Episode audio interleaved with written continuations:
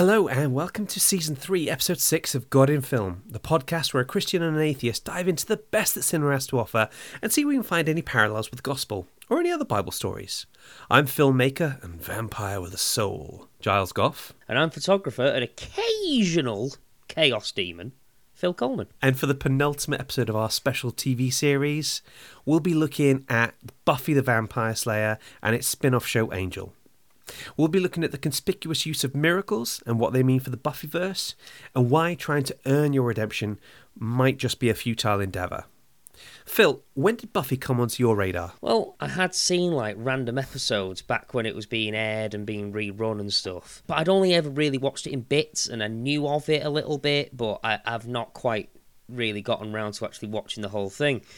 Um, however, the stuff that I have seen, um, I now uh, I now will be watching it all the way through October, which is when we're uh, when we're recording this episode now, uh, all the way through spooky season. So uh, me and my wife are gonna have a good time with that. So yeah, I'd known about it, but I never really ended up getting into it for a long time. I am so jealous of you because I've I've been a fan of Buffy since 1999 when it started showing in the UK. Mm. I remember they, they ran a trail for it around sort of Christmas time, around New Year's New Year's Day kind of time, and there was a this will this will date me for for people. Melanie Sykes, who was a presenter with the like really thick northern accent, they're doing little trails on BBC Two, and she says, "That's Giles. He's Buffy's watcher." You're like, oh, what? Hang on, there's a there's a Giles in pop culture. I don't know what's going on, but I'm a thousand percent on board. I love the fact that it's like that's our Giles over there. It's watching at Buffy. Yes, yes, he is. oh God, it's so northern. Love it. Reminds me of me grand. Yeah. yeah, yeah, absolutely. Anyway, let's kick off with Phil's facts. Yay! So, Buffy the Vampire Slayer is an American supernatural drama television series created by Joss Whedon and based on the 1992 film of the same name, which he also wrote. Uh, the series follows Buffy Summers, played by Sarah Michelle Gellar, the latest in a line of young women known as vampire slayers, or simply just slayers. The cast hated the library scenes, since they were full of exposition and took forever to film, and they all celebrated when it blew up. Do you know what? The the funny thing about Buffy and Angel is that the the cast and crew of that show do seem to solve their problems by blowing stuff up. In the first series of Angel, he has this really sort of cool kind of underground lair practically where he's got he's got an office, it's got like a little elevator, sort of see-through elevator as it goes down, but the elevator didn't work that well and it was a pain to film in. So at the end of the first series of Angel, they just blow that up as well. Then they move into an abandoned hotel, which of course means lots of space in the lobby to film things in. You know? Oh yeah, yeah, yeah. It's just one of those things. It's just like, can we just maybe just iron out the fact that there's no space. Yeah. So, David Boreanaz proved to be quite the prankster on set. He'd pull down his pants between takes to make his fellow actors break character and frequently ad libbed or changed lines to throw them off. Sarah Michelle Gellar would sometimes fight back, however. The two would eat tuna or pickles before kissing to make the scenes as unsexy as possible, and they would and she would even pin or sew her costume together to make it harder for him to unbutton or remove. I love when they've got that kind of relationship, the uh, the actors. You know, it, it just sort of makes the on-screen relationship work so much better. You know. Yeah. I think one of the things James Marsters said that when he first arrived on Buffy, he had his, his little his little trailer and David Boreanaz came in and talked to him and said, Hi, I'm David, let me show you where the coffee is. This is where we go for our lunch and the rest of it. And you're doing really well at the moment. I know you're in this little rinky dink trailer room, but everybody loves you on this show and you're probably gonna get moved up and you're probably get gonna do really well. So I like when people who've got a lot of pressure on them, but they can be leaders and they can make people feel welcome in their in their space. Do you know what I mean? Absolutely, yeah. It goes a long way because it can be hard. It can be tough days. Like you know, you're filming, doing night shoots, and straight to a morning shoot or wherever the schedule might be. You know, it's it can it can Yeah. be tough. This show was one of the first to feature the words "Google it." In an episode, which at one point is what Willow says. One of the things about Buffy that it's known for is its Buffy speak. Literally, the way they start to they the way they use language in that show is really interesting. The way they'll sort of verb certain nouns, and also it was one of the first shows I remember that used pop culture references and intertextuality because you didn't okay. see that that much in other things. I remember there's one scene in season one where Buffy says, "My spidey sense is tingling," and that sort of real comfort with like referencing other TV shows and other other texts has really kind of bled into the kind of sci-fi and fantasy that we have today. It helps to find its audience that way, doesn't it? And it shows its influences and wears it on its sleeve. And I think that's I think that's quite a nice, just a nice touch to have. Like it, it gives it a bit of warmth. So this one will this one will hurt you. Spike's trademark coat cost two thousand dollars from a top know where this is fashion going. store, and then Yeah. they ran it over repeatedly by Yeah. a truck to give it a distressed Yeah. look. I'm sorry, Giles. I'm, I'm so sorry. That poor coat, it must have been so scared. It just, it- you know what? It was just sat there on a shelf thinking, like, someday some celebrity might wear me and I'm going to be very famous and I'm going to be loved by everybody. I bet they didn't think they'd have like an absolute JCB running over them several times just so they looked the right way for a television show, but there we are. I love Angel and I love Spike, and the two of them have influenced my look so much. I, uh, I, I already had like a long, flowing blue sort of coat, which was sort of heavily influenced by Angel kind of look. And then I'm not going to lie, the day that I got a long, uh, full length black leather leather coat was probably one of the best days of my life. I can still remember all the details of that day beautifully. I've never known a man to have such an affinity for one style, one particular piece of clothing. There is a longer story about how I got that coat and, and how I had to use my friends as collateral to get it, but we'll save that for another time. That sounds like that sounds like a pub story. So in the in the original film from 1992, Buffy says that her life goals, her only life goals, are to graduate, go to Europe, marry Christian Slater, and die. Although Joss Whedon has repeatedly stressed that the movie should not be considered canon for the television show, by the end of it, Buffy actually does accomplish three of these goals: graduate, go to Europe, and die. although not in that order. Yeah. It, I've not, I know I've not seen all of the show yet, but the fact that she goes, she graduates, goes to Europe, and dies, and not in that order, I already know I'm going to Yeah. really enjoy it. Yeah, absolutely. Anyway, that's me. Those are awesome. Thank you, Phil. And now we have uh, a guest, and I think I almost felt a little bit intimidated by this person's Buffy knowledge. Again, being somebody who was a fan who watched it from the 90s at the time, when you find somebody who was basically born 20 minutes ago who's referencing things you've never heard of, uh, she's. Born 20 minutes ago, you know what I mean? I swear, I swear yeah. you think everybody's a baby.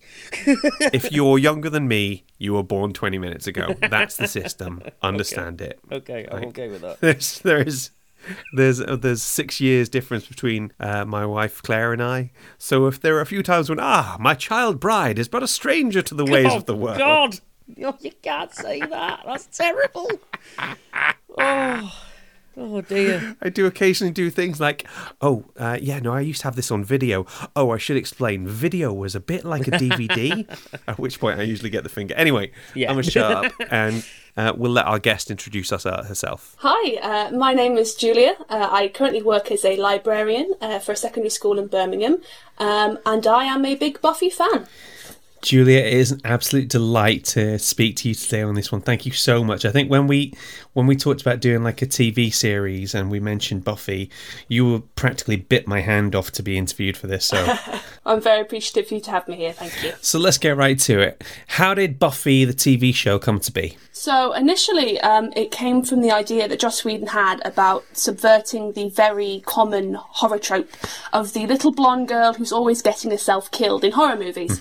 Uh, and from that, we had the uh, film Buffy the Vampire Slayer in 1992, uh, which was directed by Fran Rubel Kuzui. Although, again, as I mentioned, Joss wrote the screenplay for uh, the film, he eventually walked uh, from the project after, um, shall we say, conflicts Yeah.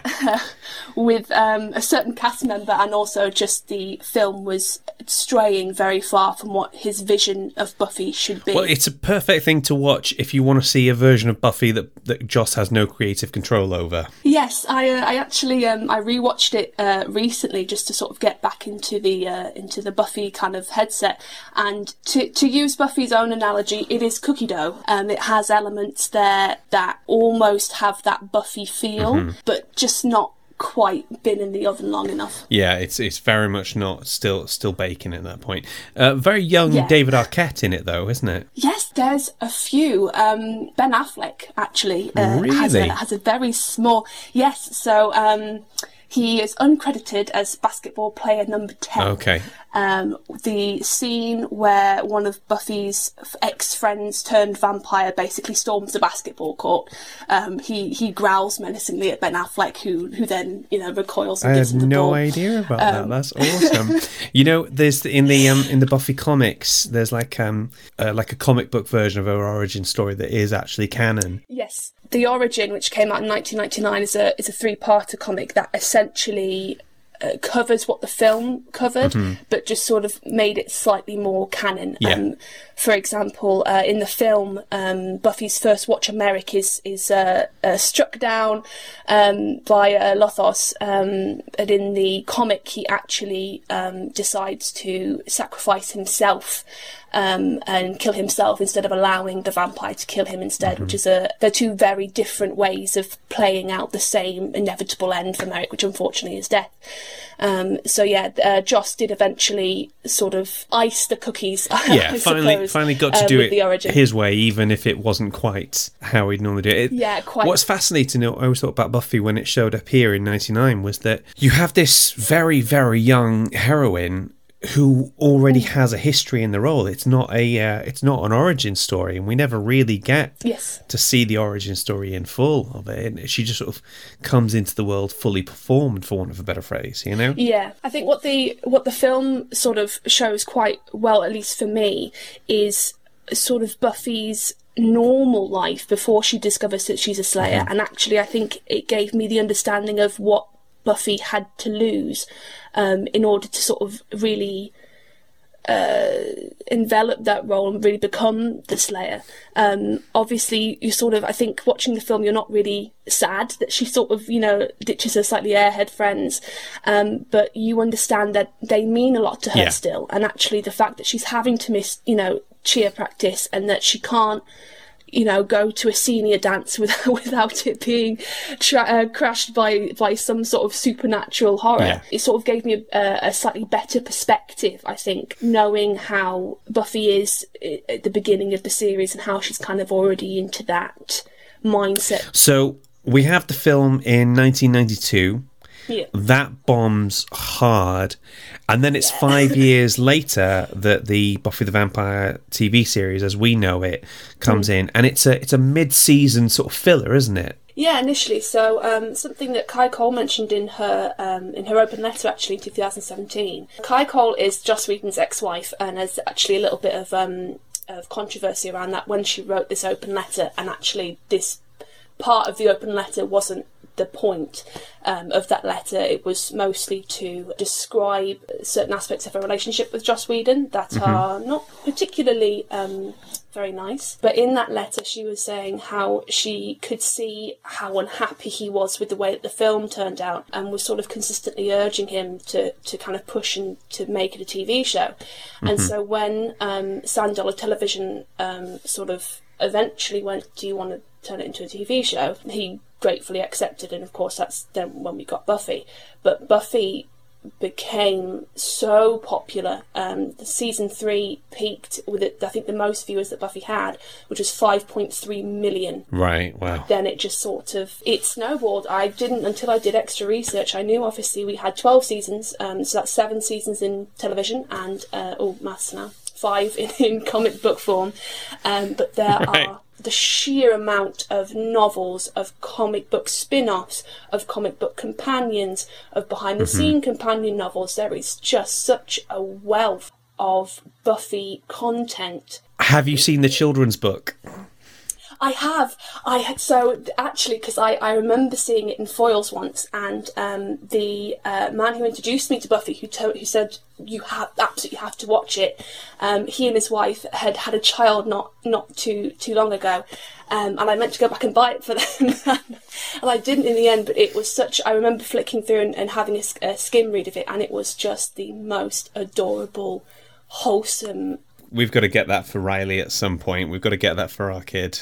Um, it's such a gorgeous story. Definitely. So, what brought about the Angel spin off and how did it vary from Buffy? As I mentioned, season three um, was. Uh, it just exploded in, in viewer popularity, and from season four is where the first season of Angel sort of runs parallel with Buffy. Mm-hmm. And in many ways, they're they're quite similar, but I think the biggest difference is Buffy is very much a a teenage story. It's about growing up. It's about the the adversities and anxieties of teenagers uh, through high school, through university, through getting a job, through you know other responsibilities that you have in that stage of early and sort of um, early adolescence and late late adolescence and early adulthood. Yeah. um, but Angel is very much an adult show, not particularly because it's more violent or sort of more racy, but because the the anxieties that it plays on are very much more adult themed. You know, the idea of being a parent and yeah. am I going to be a good enough parent and what does having a child mean? The ideas of, of redemption and this fight between good and evil in Buffy good pretty much always wins. You know, there's there's sacrifice involved. Uh, the path is not always easy, but at the end of it, the underdog always kind of comes out on top. In Angel, there is there is good and there is evil, but there is such a thin, blurry line between them mm. that good doesn't necessarily win, but evil doesn't necessarily lose. It's a very grey area it does border on the nihilistic sometimes, doesn't it? It's particularly with with mm. with the depiction of Wolfram and Hart. I think when I was doing my research, um, uh, read that um, Joss Whedon was very uh, inspired by uh, Jean Paul Sartre's book uh, Nausea, I believe it's called. That does not surprise me in the slightest. It's uh, a slightly a little bit above my head in terms of philosophy, but this idea of sort of uh, the our existence in the universe doesn't actually really matter.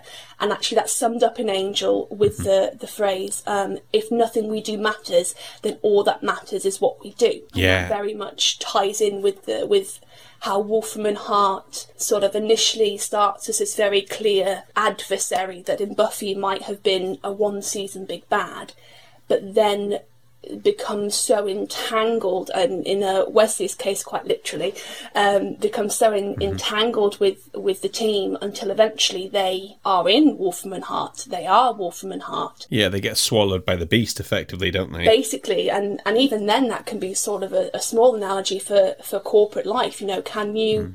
can you change the system from within, or is the system going to change you first? You're right. It is a very adult thing. I think. I think a lot of people, whether it's the, whether it's specifically the corporate life, or I mean, even in the education sector, you still get a similar sort of feeling. You know, honestly, I heard that line. You know, if, if nothing really matters, then all that matters is what we do.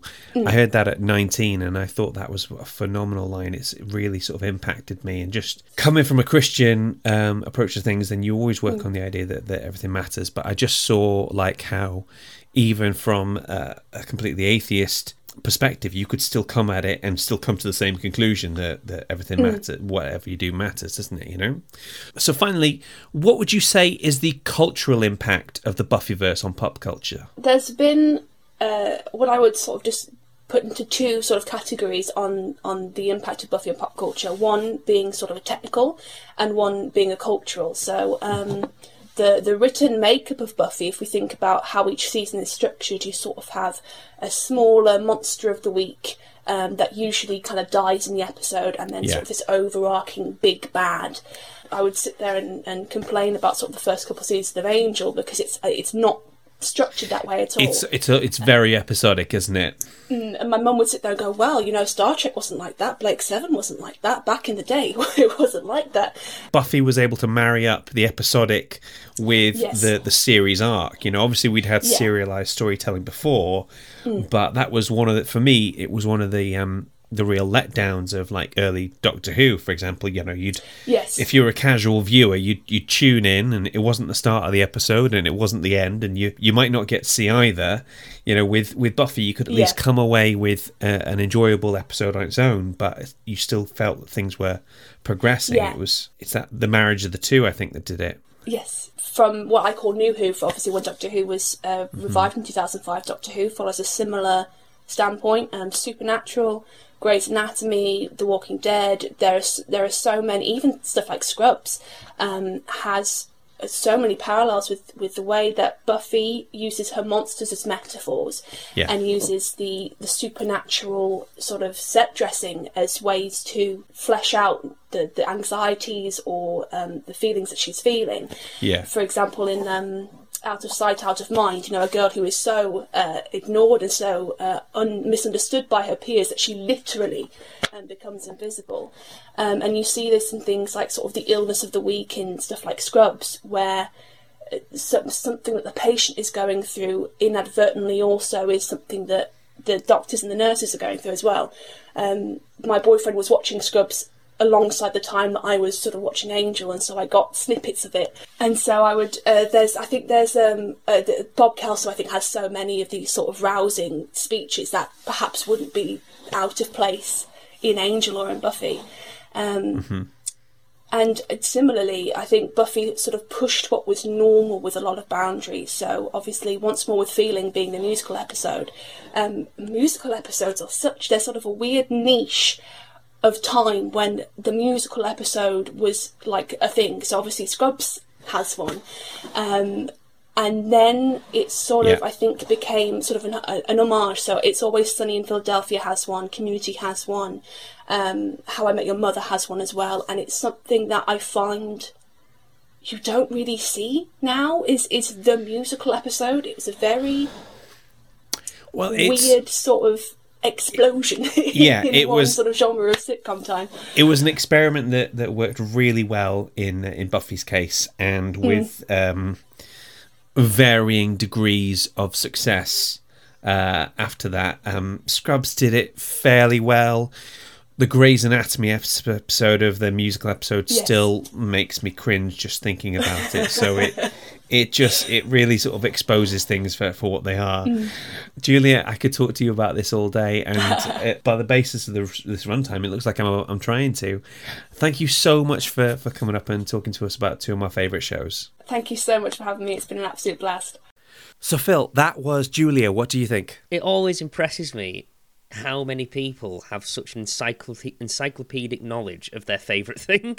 Do you know what I mean? Mm-hmm. Like, and I also Yeah. had no idea that there was comics as well. Yeah, I've got some of the season eight and season nine Buffy comics, and they are just wonderful because obviously it's written by the same writers. You know when there's a character and that you see them in a different medium, and they just don't sound quite right. Yeah. there's this, there's that there's that sort of thing, and with this, it's wonderful because they sound exactly like the characters, and it's just bueno, absolutely wonderful. you Oh, know? molto bene.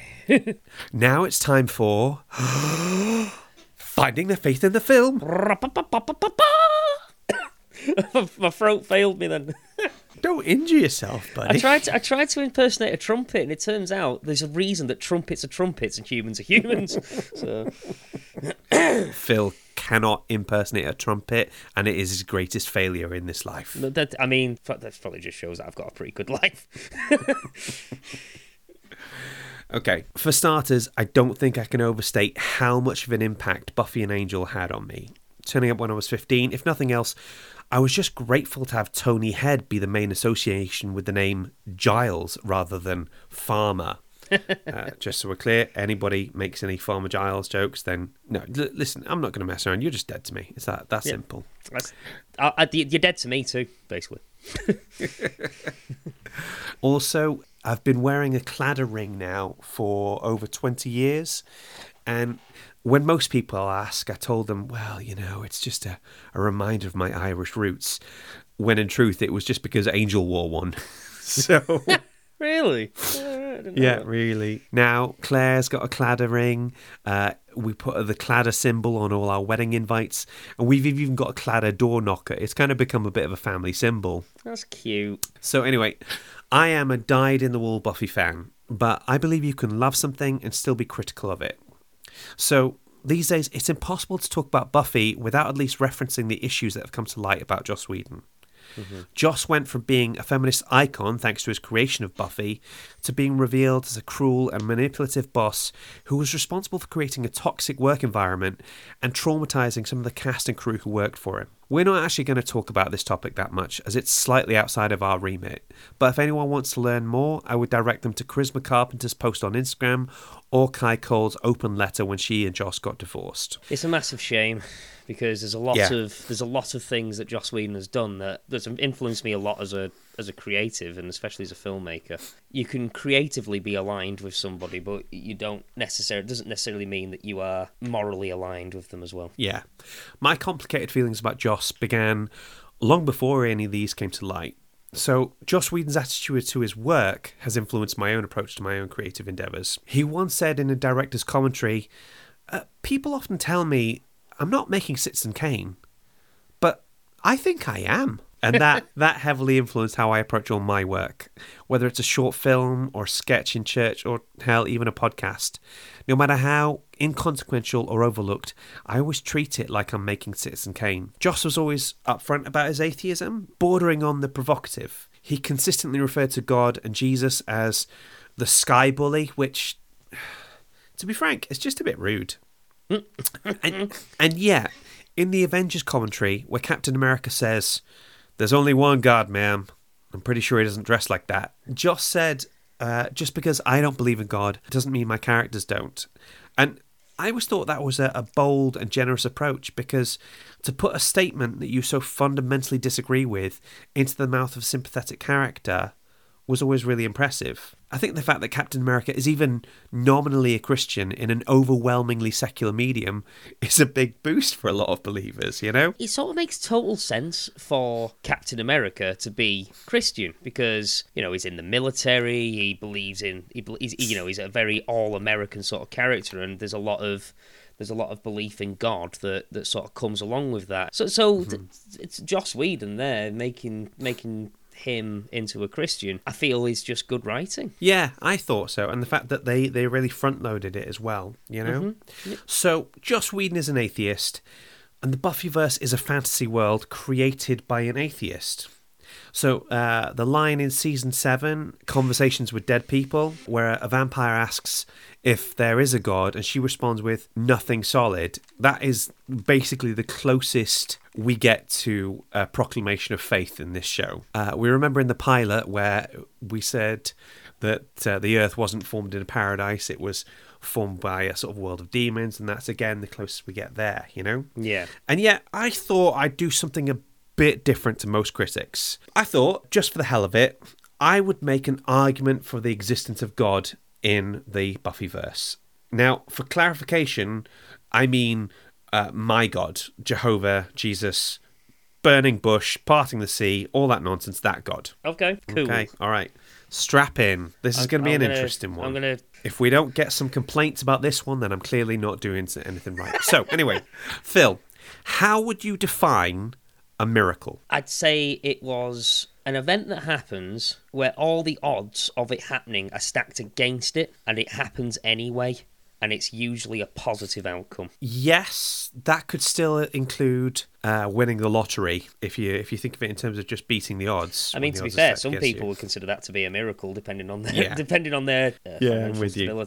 So, dictionary definition for this is an extraordinary and welcome event that is not explicable by natural or scientific laws and is therefore attributed to a divine agency. To put that another way, that could be divine intervention. When it comes to miracles, a lot of them tend to happen when uh, the character of Angel is around. It's worth stating up front that the majority of what I'm talking about will focus on Angel. Now, to be clear, I love Buffy, Faith, Giles, Xander, Willow, Tara, Spike, Oz, Drusilla, Cordelia, Lorne, Gunn, Fred, Dawn, Darla, hell, even Connor I quite like. But I've just got to go where the inspiration takes me. Now, At the time that I was watching this, uh, when I was a teenager, Angel was ostensibly a celibate character, which, when you're a celibate Christian as well, is really quite something. You know, it's a little yeah, bit of yeah. Anything else where any characters are, are celibate, they're always presented as a little bit weak, a little bit soft, or or, or uh, overly pious, or anything like that. Here Yeah. we've got a character that's that that can't have sex, but he's also powerful and righteous, and usually the hero of the story. If he experiences a moment of true happiness, which is a wonderful euphemism, by the way, then the curse that has put his soul back will be broken. He will lose his soul. He will go evil. He will start killing people left, right, and center. You know, if there was an Olympic uh, category for killing people, then Angel or Angelus would be like consistently hitting the gold. He would always be on the top podium. You with me? That's quite the curse. he's also the one who's around when most of the, the miracles are happening. Okay? Hmm. So let's start with the end of season two. Buffy, as a way of closing the portal to hell, stabs Angel and sends him to hell. And it's all it's all it's all sad. There's Sarah McLachlan music, so you know you're meant to feel sad there. That's the rule, after all. Yeah, no, yeah, yeah, yeah. Then at the start of season three, out of nowhere, Angel just comes back from hell. Phil, just quickly, which character in the Bible goes to hell and comes back? Would that be Jesus? I'm That would be That'd be Jesus. Jesus. Gold star from my man Phil over there. had a gold- Absolutely smashing it. I've not had a gold star in years. I'm so pleased. Thank you. Thank you. I'm going to get one. Now, this is tricky, okay? Now, what I want to talk about is something that the biblical evidence for is flimsy. But the thing is, this goes beyond Gilesian headcanon and mm. really starts to mm. sort of roll into the Christian scholar headcanon. Right. There are two lines in the Bible that suggest that Jesus went to hell. This is just a little aside here, okay? So Ephesians 4, verse 9 says, What does he ascended mean except that he also descended into the lower earthly regions? That's when they're talking about the idea that uh, hell is somehow in the bowels of the earth, you know? Um, Uh, yeah, I thought that and- for the longest time. I thought if you dug far enough, you'd find hell. Yeah. Back in the 90s, somebody put in like a an article about scientists digging far enough, dropping down a microphone and being able to hear the screams of tortured souls. Oh, And I heard about is- that. I heard about that. Yeah. The thing is, it was the 90s. We didn't have a way of fact checking this nonsense, you know? So it was it actually did the rounds in Christian evangelical circles for quite some time. Google really is, and I and I use this term as an atheist, but Google is a godsend. It really is, you know. There's also the line um, one Peter. Uh, so that's that's my man Peter uh, writing his own book. Ah, well, he Pete. writes two books. There's one Peter. There's two Peter. Uh, chapter four, verse six. Uh, for this is the reason the gospel was preached even to those who are now dead, so that they might be judged according to human standards in regards to the body, but live according to God in regards to the spirit. So, in the Hebrew scriptures, the words used to describe the realm of the dead is Sheol, and it simply means the place of the dead or the place of departed souls and spirits. Right. Okay. And the New Testament Greek equivalent of Sheol is Hades, because obviously you hear Hades from from sort of Greek uh, Yeah. mythology, which also refers to as place of the dead. Now, other scriptures in the New Testament indicate that Sheol or Hades is a temporary place where souls are kept as they await the the final resurrection and, and judgment. And then there's this line and it's pretty much like a direct quote from Jesus in the book of Revelation, which is the last book of the Bible. Okay? Revelations 1 uh, 18 I am the living one. I was dead, and now look, I am alive forever and ever, and I hold the keys of death and Hades. So, this, this idea that that's not metaphorical, that he actually holds like a literal key to decide who to sort of control who can. I know it sounds ridiculous, but that's the that's the, the sort of imagery that they've got. I mean, maybe it's metaphorical, maybe it's literal. I, I, I, just know. imagine oh. he's got like literally like a Yale. Just, just that. I tell you what, you need to give it a bit of a shimmy, but it does open eventually. It's just an act to it. It's an act. It's an act to it, right? the baby's asleep next door, Phil. You can't make me laugh this much. I've- I've- I've- my baby's asleep too, dude. So anyway, Oh, all these things give us this idea of Jesus descending into hell, which was a key part of the Apostles' Creed that many Christians believed and recited, particularly in the early church. yeah.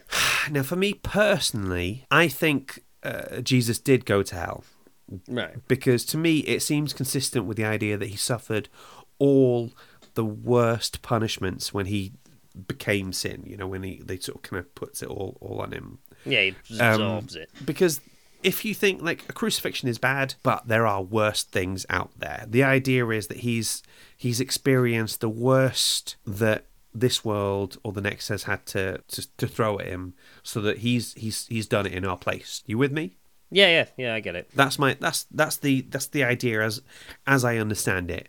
Now, I don't particularly know, or I have to say, care if there are any distinctions between Sheol, Hades, Lake of Fire, Outer Darkness, Hell, or whatever.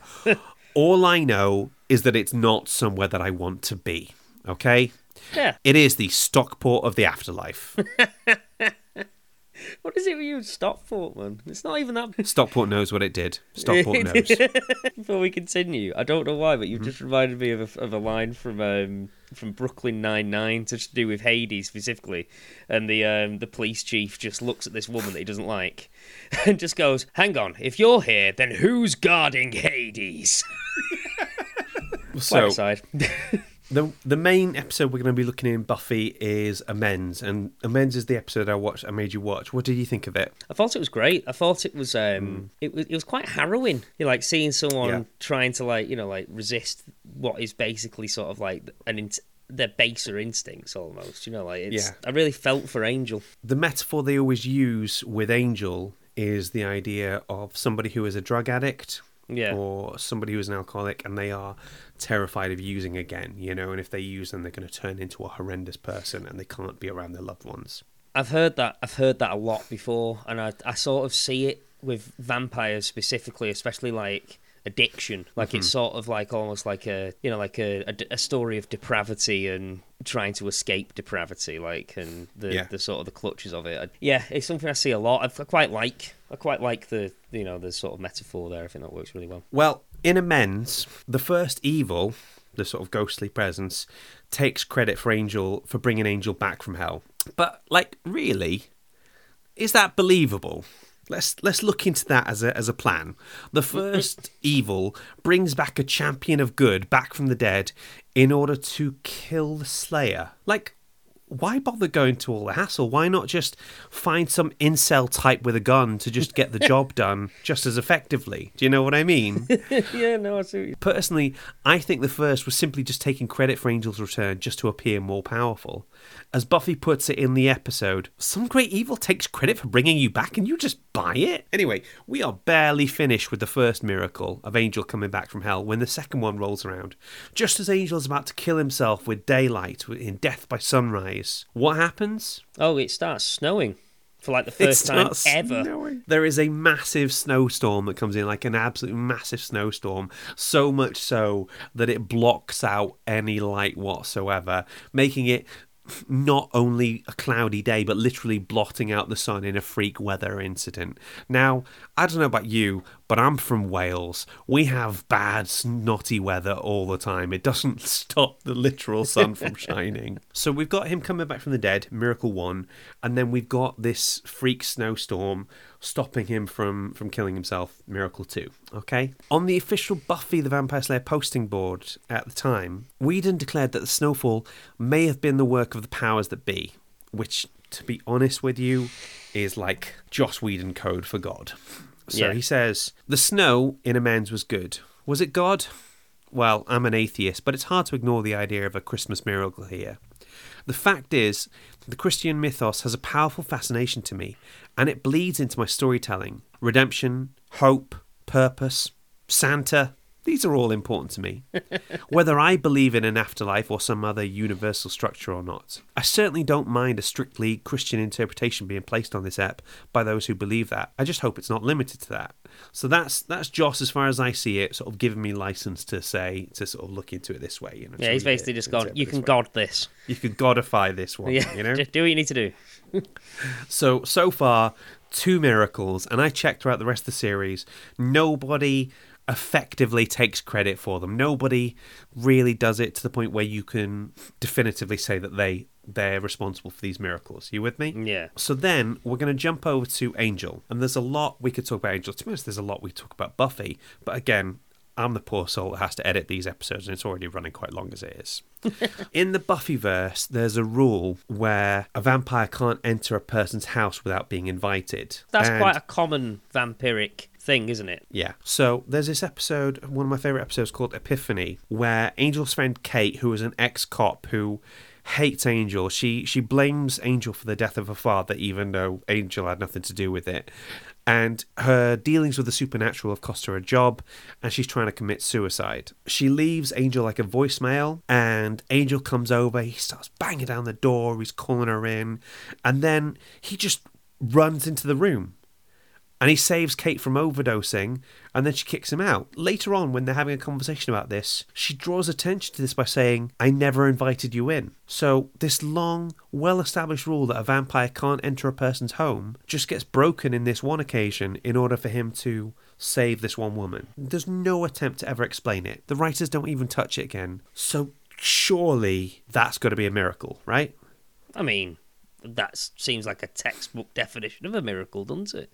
If if, if you know if the rules are as strict as they are, The last example, and I admit this is a stretch, is the miracle that's hiding in plain sight crosses. The cross repels vampires because their flesh burns up on contact with it, a symbol of pure good rejecting something that is purely evil. Like, I'm not naive. I know that the reason we have crosses in Buffy is because there was an established convention of the vampire subgenre for about a hundred years before Joss Whedon came along. They have been there for a while. Yeah. But Joss didn't have to include crosses in his mythos. Other vampire texts have ignored them, and he could have just done so as well. By including them, and by including all these mac- miraculous events, Joss Whedon inadvertently included God in his story, and Yeah. I think that's I think that's wonderful. I think that borders on hilarious. A little bit like when we talked about Russell T Davies, or Big Russ as he's known to his friends, creating a Messiah figure. Ah, Russ. So we've got we've got these atheists creating messiah figures. We've got them creating putting God into their stories, and I don't know if they're always do if they know they're always doing it. It's such a a massive part of life. Not just culture, hmm. just like you know, it's it's taught in schools, and you you people Yeah. have people talk about it on television, in books, in you know, in the street. Even it's it's it's bound to get it's bound to sort of bleed into all Yeah. parts of life. It's just a, such a big thing. I think for me, there's a reason that Christianity as a meta narrative endures. I think there's something to hmm. it. It's certainly not forgettable. The last thing I wanted to talk about was the idea of how do we get our salvation? Okay? How what what does that what does that look like? What does it mean? You with me? Sure. So I wanted the essential premise of the show Angel, in broad terms, is that Angel has committed so many horrors as Angelus, and he's trying to redeem himself by helping the helpless. Now, it is a great storytelling device that mm-hmm. sadly gets a little bit lost in later seasons, but it does have a central problem to it. Just quickly, Phil, have you ever heard of the nails in the fence story? I have not heard of that now. this is again one of those stories that kind of gets rolls around church circles and it's mm. it's a, an illustrative device.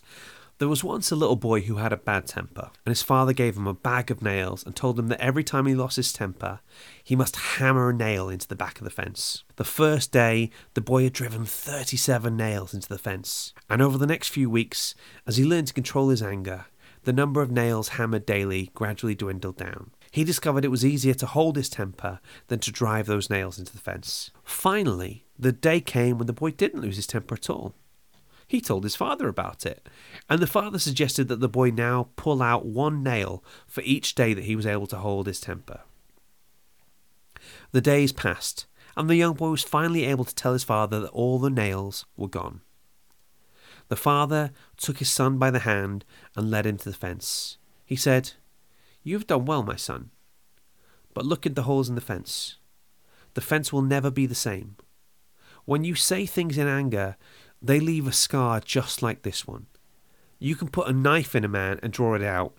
It won't matter how many times you say, I'm sorry, the wound is still there. So, Angel wants to help people, and that is great. There is no better apology than a change in behavior. But nothing he can do, nothing he does, can ever undo what he did. Well, yeah. He's trying to save himself from damnation by working for it. But in the real world, that's that's not possible. That's quite um, macabre, really, when you think about it. Like it's quite morbid. It, it is, but we we've seen some pretty horrendous things in the news recently about what men have done to women. And if you think about it, there's nothing they could do to undo what they've done, is there? Well, no, they've done it now. Exactly. I mean, So- I, I think the only thing that you could really do is just try and try to redeem yourself. Yeah, you can try, and that's and that's not a bad thing. But doing that on its own is never mm. going to get you anywhere. Okay. Yeah. And this is the point we make that that Christianity isn't just about being a good person. It's not just about doing good. Let me let me give you a quote from Ephesians two verses eight and 9 For it is by grace you have been saved through faith. And this is not from yourselves, it is the gift of God, not by works, so that no one can boast. So, all that's saying is that salvation, forgiveness, it's a gift. You don't Yeah. you don't earn forgiveness. It is something that is given to you. It's something that was given to you because the person giving it loves you. You get that? Right, I think I understand now, yeah. You can't work for forgiveness. Forgiveness has to be given freely. Yeah. It's that forgiveness, the salvation, that is a gift. You didn't earn it. You are not a good enough person to have earned it. It's it's just impossible. So we we can't get salvation by by works or doing good things or just being a good person. It's it's never going to be enough because the bar is just too high. Yeah, I understand. Well, I mean, for someone who's literally a vampire and eaten God knows how many people, it's, it's, it's going to be quite hard to not go to hell Yeah. at that point, isn't it? So, Yeah, and it's an extreme end of the scale, but the the concept still applies to to everybody. You know, so does that mean there's no place for doing good? Should should we just not bother? Well, no, that's that that wouldn't work either. Okay, now we've talked in the past about if you love somebody, you show them that you love them, don't you? yeah. It is not proof that you love them. You can't say to somebody, "Well, I made you dinner, so obviously I love you." you know, you Yeah. can't you can't show the proof. But it is a it's almost like a like a side effect of loving someone. Yeah, That if you like- if you love someone.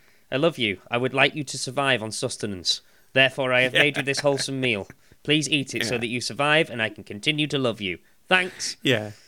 So the doing the things for them is not proof in itself that you love them. It's it is evidence of it. You know. Yeah, yeah. Um, and uh, I learned that the difference between proof is when something shows that something definitively is, and evidence is all stuff that suggests something. Mhm. So there's this brilliant quote uh, from James, and I can't remember whether this is the James that's the brother of Jesus or if he's just another James. But James 2, uh, verses 14 to 17. What good is it, my brothers and sisters, if someone claims to have faith but has no deeds? Can such a faith save them? Suppose a brother or sister is without clothes and daily food. If one of you says to them, Go in peace, keep warm and well fed, but does nothing about their physical needs, what good is it?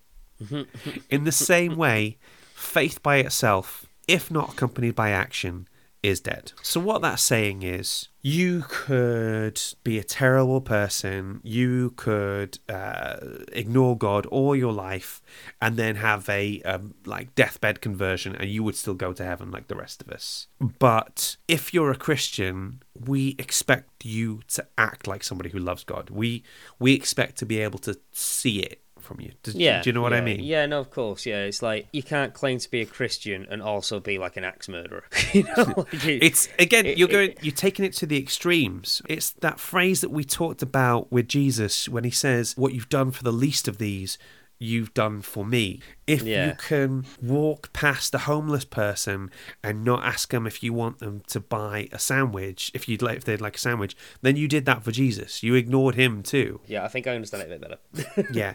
If it's somebody you love and if it's somebody you tell people that you love, then you can't, in all good conscience, do that. Yeah. So there are some people out there who just do good things because they're a good person, and they are a great bunch of lads. Love them. oh, every I- lad.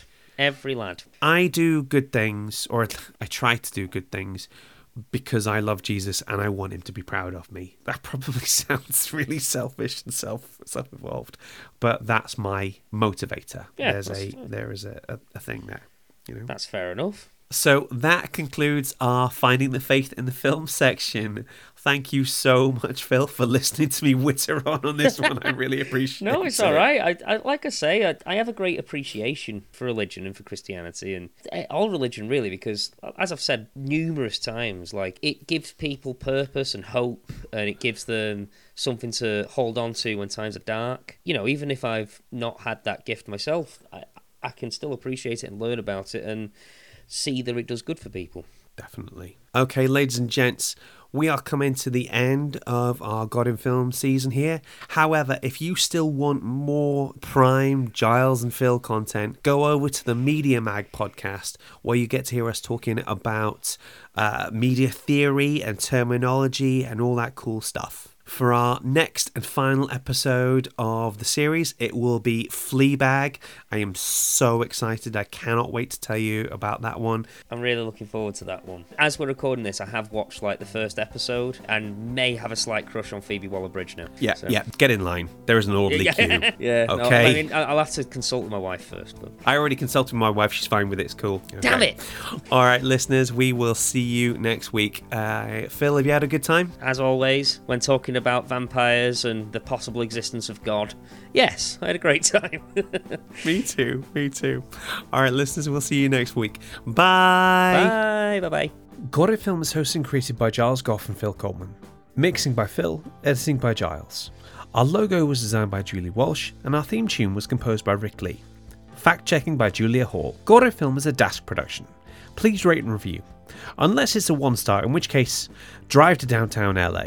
Dive headfirst into an empty pool, which will take you to a pocket dimension where you will undergo the demon trials. If you survive the hand to hand combat with the guy with the fists of fire and the flying stakes, then you can deliver your thoughts on a handwritten parchment. It will probably cost you your soul, though.